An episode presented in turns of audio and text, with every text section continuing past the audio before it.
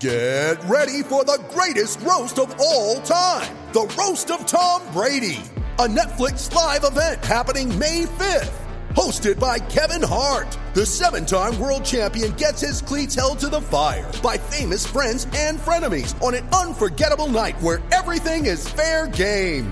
Tune in on May 5th at 5 p.m. Pacific time for the Roast of Tom Brady, live only on Netflix. When you need mealtime inspiration, it's worth shopping Kroger, where you'll find over 30,000 mouthwatering choices that excite your inner foodie. And no matter what tasty choice you make, you'll enjoy our everyday low prices, plus extra ways to save, like digital coupons worth over $600 each week. You can also save up to $1 off per gallon at the pump with fuel points. More savings and more inspiring flavors make shopping Kroger worth it every time. Kroger, fresh for everyone. Fuel restrictions apply. Which playoff series going on currently among the uh, four left, Lou Nanne, has caught your attention? Well, I really like the Columbus Boston one, and I like it because I I can't believe how physical all the all the series are physical, but in Boston and Columbus, it's just mind-boggling. I think the other night uh, in Game Two, there were over a hundred hits in that overtime game, and it's not just the hits; it's the intensity and the speed with which they're playing the game and I just believe that uh, you know those two teams when the playoffs started for the uh, semifinals here, I, I thought that maybe the winner of Boston Columbus could win the cup. That's that's where I, I think of those two teams. Columbus is playing so well, and they got an excellent team. They they had to make a big run at the end of the year to make the playoffs, as you know, but they are certainly qualified and, and capable enough of winning the Stanley Cup. In Boston instantly became the first uh, favorite when all the other top seeds went out and they're their highest ranking team left in. Right. So it makes sense that you know one of those teams sure could win the cup, although they, they could have com- strong competition from uh, easily the other six teams. But I, I, I personally would pick one of those two teams to win it. Does Carolina being up in their Series 2 zip surprise you, especially when you consider all the injuries that the Hurricanes have to deal with? I can't tell you how much that surprises me because those injuries are really crucial. And you look at the guys that they've had out. Uh, they've had most are key players they've had out. And plus, during that second game, they they go on and lose another two players, including the goaltender, in the middle of the game, yep. and, and yet they still find a way to win. You got to remember, the Islanders were what number one defensively this year overall in the league, and and you take Carolina you take out some of the top players, offensive top players too, and then you keep the game in a low scoring situation. You got to figure the Islanders are going to find a way to score goals to win the games, mm-hmm. but they haven't, and and that has really been a surprise. Carolina's played uh, just marvelously playoff hockey all the way through, fast, hard hitting, taking advantage of opportunities. They're playing a real sound defensive game, so eh, that's a that's a surprise that they're up two two nothing so far in the ser- in the series going back to Carolina. The amount of his, hits uh, post that New York hit in uh, Game Two of that series too. That's the thing about this is they must have hit what three or four posts in that game alone. I think. Yeah, as a matter of fact, one of the writers was saying Lehner was so superstitious it, it, wouldn't be a surprise if he petitioned the league to move the playoff home games for the Islanders back to back to the island where they were winning. But that's right, they did hit three, four play, uh, posts in the game, and uh, that easily could have made the difference, but they weren't able to put it away. And that's all it is, you know. Playoff hockey, strong goaltending, whoever gets the breaks, and yep. And if you can stay away from injuries, those are usually the three things that are most important. Carolina's doing without staying away from injuries. I do agree, though, that that going from from uh, the Nassau Coliseum back to the Barclays is not nearly as much fun. I thought I thought it was great that they were back in, in their old home playing there. Barclays just looks like, even on TV, it just looks odd. And I, I, know it's a basketball building first. So I do agree that it would have been much more fun if the Islanders could have played their home games throughout this entire playoffs on the island. Well, it's not only more fun. I think the building is more intimidating. The newer buildings, you know, they're spacious, they're wide, they, for the most part, they're not as effective and as efficient as the well built theirs, where yep. your sight lines are, are excellent and you're able to play so much. You go around to the majority of the building built after that, which the Barclays Center is, and usually they're, they're spacious. The seats go go back at, at, at an angle rather up more upright, like the uh, Xcel is. And and when you get in a building like that, I remember telling Bill Wirtz when when they were building United Center and they they finished it. I was over we were over the game there, and I said to him, I said, I got to tell you, you lost one goal a game just moving from the old Chicago Stadium into this building. Yep. Because the other one was just an intimidating type building. The crowd's right on top of you. They're rapid, you know. They they're very, you know, loud and, and vociferous. And and now you take these new buildings. That's that's what you lose when when you get so far away from the action. It doesn't seem as uh, intimidating an, an environment as it could be. Yeah, that, that's true of what? Boston for sure. The Garden sounds like yeah. it was incredibly intimidating. Uh, as you just said, Chicago, I think Buffalo. Buffalo, right. yeah. Those old, those, those old, three old buildings, great. they were something, boy. They were, and you know the, the Montreal Forum, the same yeah. thing. Montreal Forum, Toronto Maple Leafs, the Olympia. used to sit in in Montreal Forum, Toronto Maple Leafs, and the Olympia. You you sat with the crowd. In other words, there was no wall or something between me uh, sitting on the bench and a fan next to me. They were right there.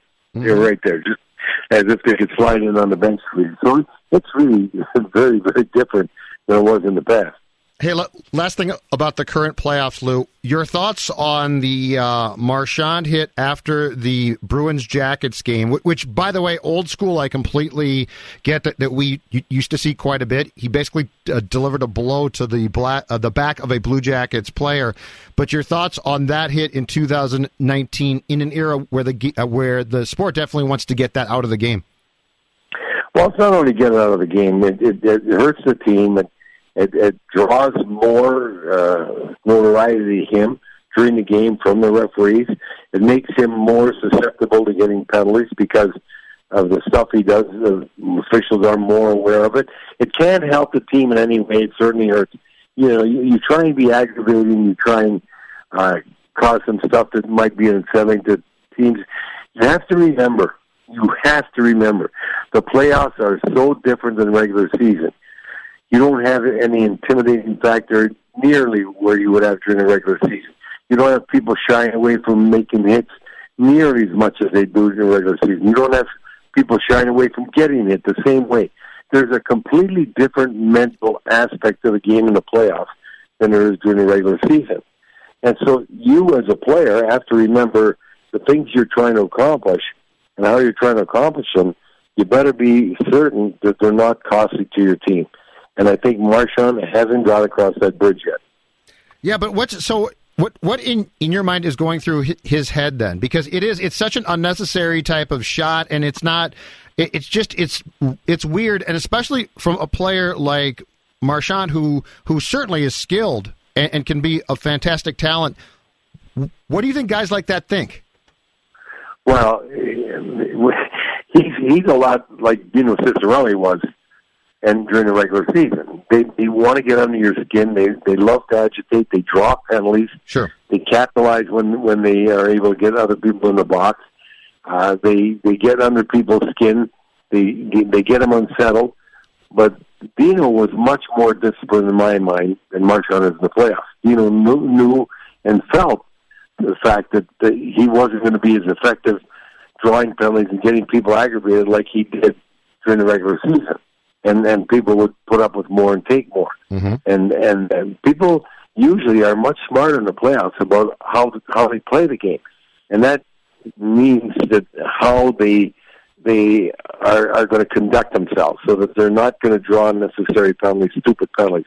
They're far more able to upset people and, and far more ready to take stupid penalties during the regular season.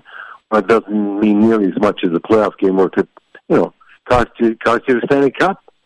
Yeah, well, and and in, in my mind, with a hit like that, uh, it's got to be at, least a fine. But this league, and especially here's here's what I come back to too. It's the headshots, right? Because we're definitely trying Mm-hmm. to get those out. They're definitely a problem.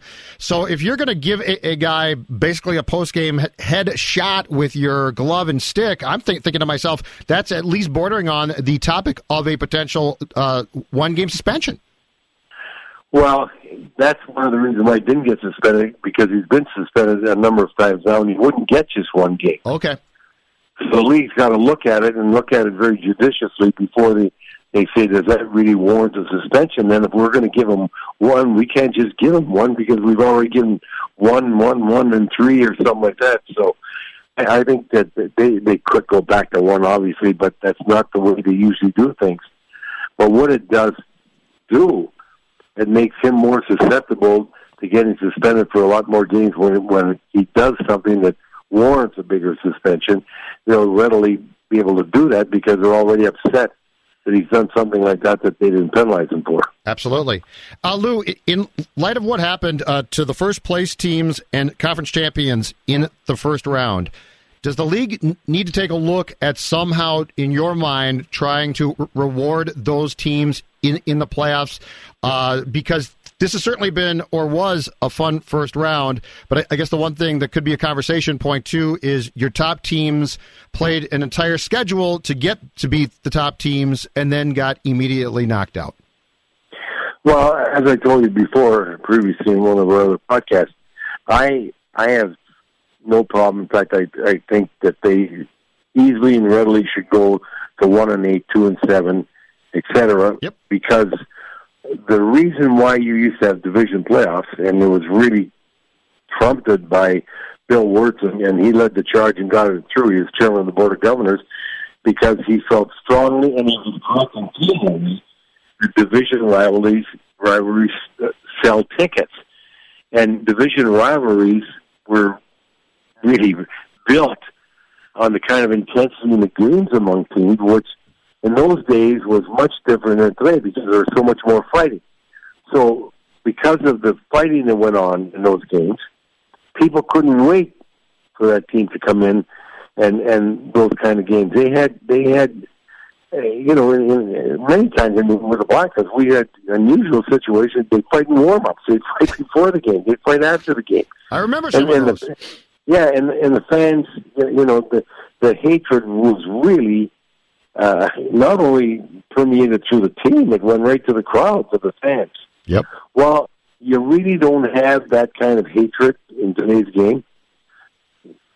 First and foremost, because there isn't as much fighting, and and so if you don't, the division playoffs lose the, the luster that they would have had if you had that kind of uh, interaction. So I think right now that they wouldn't lose anything by going and rewarding the teams that are ending up higher in the standings with the opportunity to play the lower based teams rather than the second and third in each division playing when many times the second and third teams might be the second and third best teams in the whole conference.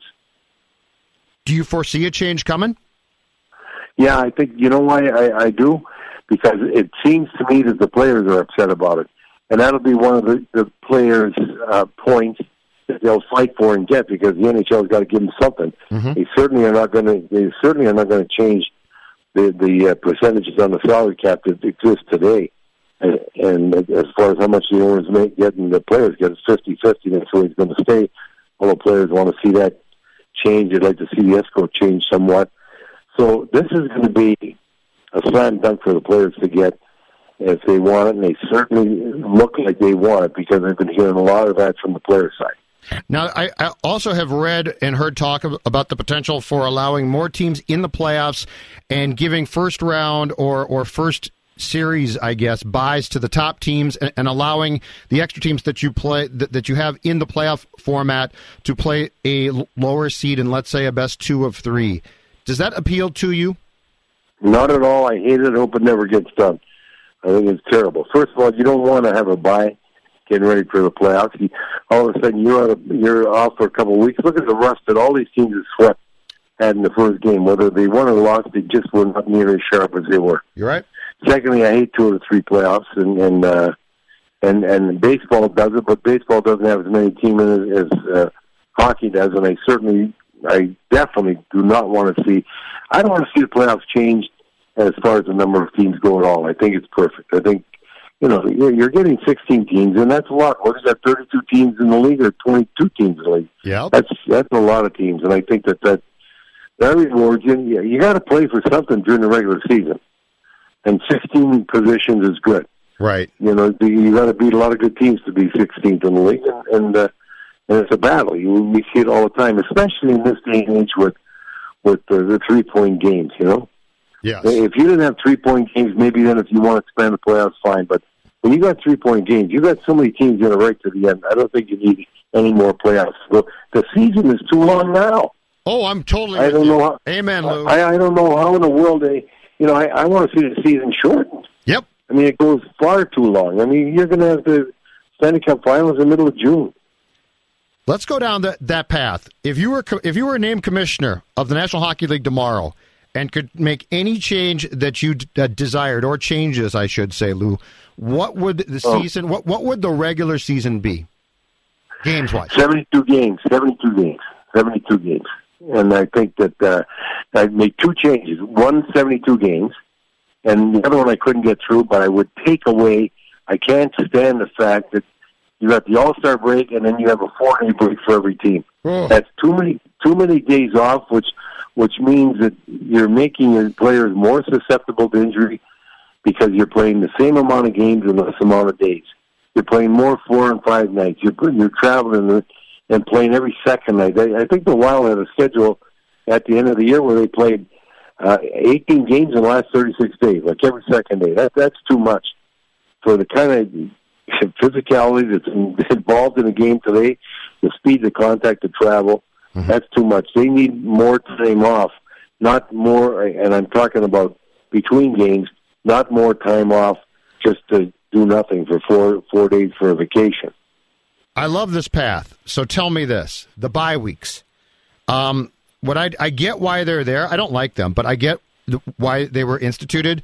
But why on earth then, when they put those in, did they allow for what you just talked about, which is what makes no sense to me, which is the All Star break's done, now the bye is done, and now you basically have no time off. Why didn't? Why don't they incorporate the days off? Uh, for the bye throughout the year or something because you're exactly right. What makes no sense to me is you get into March and you basically don't get time off. Well, I'll tell you why they don't do it. First of all, they don't. You look early in the year; they're not playing enough games to get any time off because they're going against football, baseball early in the year. You look at you look at how much these teams go. Sometimes five days without a game. Yep. The So you're not playing nearly as many games before January first that that you could. So what are you going to need time off for? You already got time off, and so Yeah. you don't have any time when you really need off until you start hitting uh, a heavier schedule starting January first. And so then you got the All Star game, and right after the All Star game, you start the breaks because you can't have the breaks too close to the end. So it, it's just it was the dumbest decision I've ever seen in my life. I can't. The only reason why it was given because the players wanted something for three on three in the All Star game, and that's what they asked for, and they thought they were smart getting it. Yeah. It in all the years I watched hockey, it's the dumbest ask I've ever seen in my life. But are the players go- going to be smart enough to come back and say because I get that the young guys like to go to, you know, Mazatlan, right? And they go sit on the beach. I get that. But the veteran players have to hate this. It makes no sense. Well, I would think, you know, you say what you want, but I would think anybody that thought about it for two minutes would hate it because you still got to play the same games, the same amount of games, and what you're doing is you're you're playing nights when you're you're hurting, you're more susceptible to injuries, you're more tired. The games aren't as good for the fans because you're cramming in more games in a short time. Yep. I I, I just I, I I just will never understand that. I can't understand it. So 72 games. Would would you still go um, four rounds, best four of seven in the playoffs? Or would Yeah, you change the playoff still- format? It's still a t- it's the toughest trophy to win in sports today. I wouldn't make it any longer, and it's certainly as long as you're playing four rounds in the in the playoffs like that. That's tough to do. That's tough to win. So Yeah. I think that uh, I wouldn't change any of that. I think all I would do is make it more effective. ideal final date Stanley Cup Game Seven is about when? Now you're talking about, or No, no. If if you're commissioner and you can end this thing and, and you get the, the season down to seventy two games, so end of like May, May okay. thirty first. Okay, that makes sense. Yeah. Because you're right, it goes and and the thing too is if you win the cup now, you're back at training camp in what a couple months. Yeah, you're back in training camp. What September fifth? Yeah, I mean, you, you know, just is, uh, eh, it, it's just a lot of hockey, a lot of hockey. we're solving problems here, Lou. That's what we're doing, Yeah, solving problems. well, for ourselves. Yeah, but you're but you know what? I am I am one thousand percent with you on the regular season is too long, and it, it, it was when when I was a kid watching your old clubs. It was eighty games. It's gone up to eighty two. I think you're right. If you trim ten games off that thing, it would be. I'm not saying that's perfect, but I think it's a step in the right direction. Yeah, and the thing, and, and nobody wants to lose any money, but the owners would have to take, uh, you know, less money, but players would have to take less money. So what you do is you everybody, both sides gets cut by, you know, basically one eighth of of the the gates and the salary, Mm-hmm. and, that, and that's what it is. And then, but yeah, you know, it, it, everybody wants to maximize dollars, but at the same time, you got to put in the best product for the fans you got to make sure that uh, you're, you're healthy and everybody wins, with the exception of having as much money as you know as, you would have made with an extra ten games. That's the only difference, and it's a big difference for the players, obviously, and for the owners. Obviously, But yeah. it shouldn't be. I mean, the prices and salaries have gone up so so high anyway. I mean, it's not like you're you're going to go to nothing. Well, You know, and your average salary, your average salary is is uh, about three point, uh, well, two point three million or two point five million anyway. yeah, Oh, no, it might be. No, it's more. It's three million. You got to. You're going to have an eight, eighty million dollar uh, cap with twenty three players. I mean, your salary cap is is going to allow for an average of over three and a half million dollars a person. mm-hmm.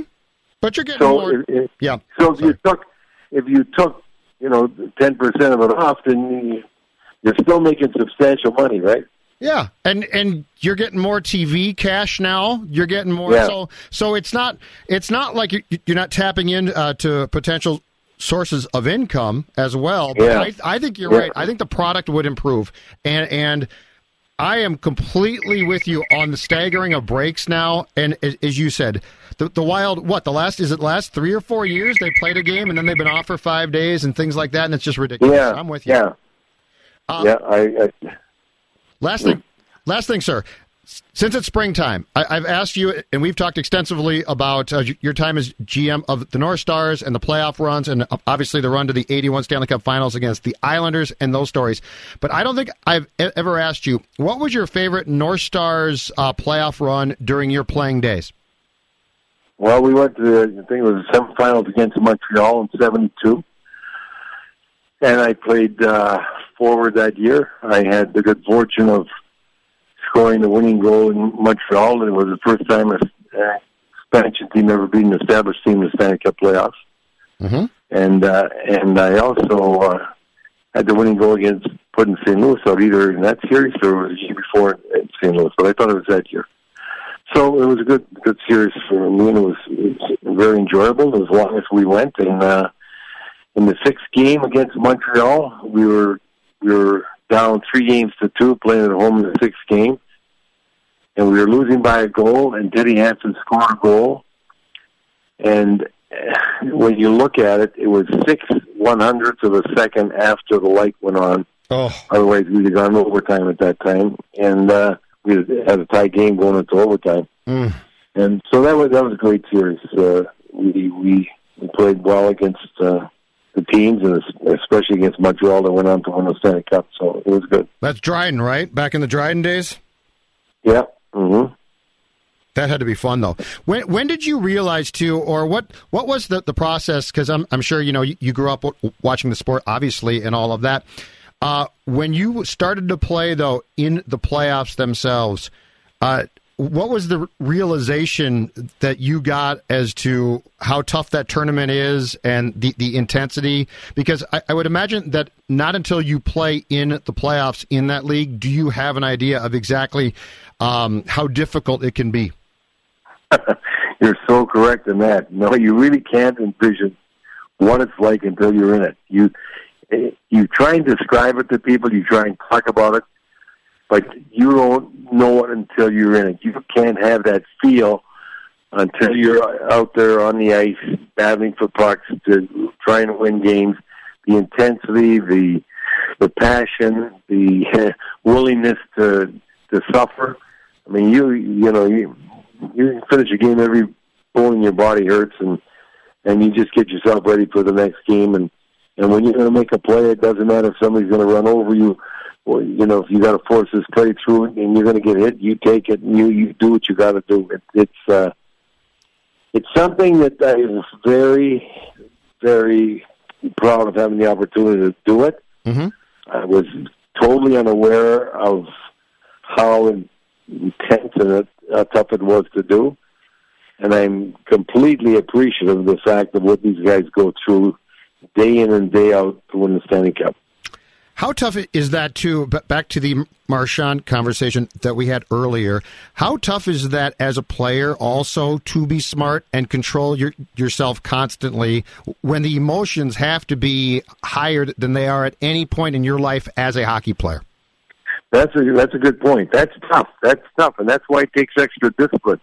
That's why it takes an individual essentially talking to himself, getting himself ready, remembering and reminding themselves of what they got to do in those situations and how they have to react.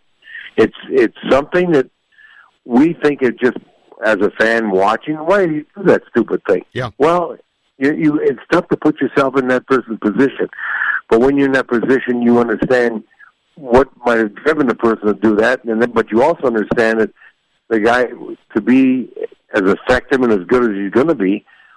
Uh, discipline is also a talent and and you have to have that bit of talent to make you as good a professional as you're a professional as you're going to be. Outstanding. Thanks, Lou. Great stuff. Talk to you next week. Thank you. All nice right. to talk to you. You too. Take, Take care. care. Thanks. Bye-bye. Yeah. Bye bye.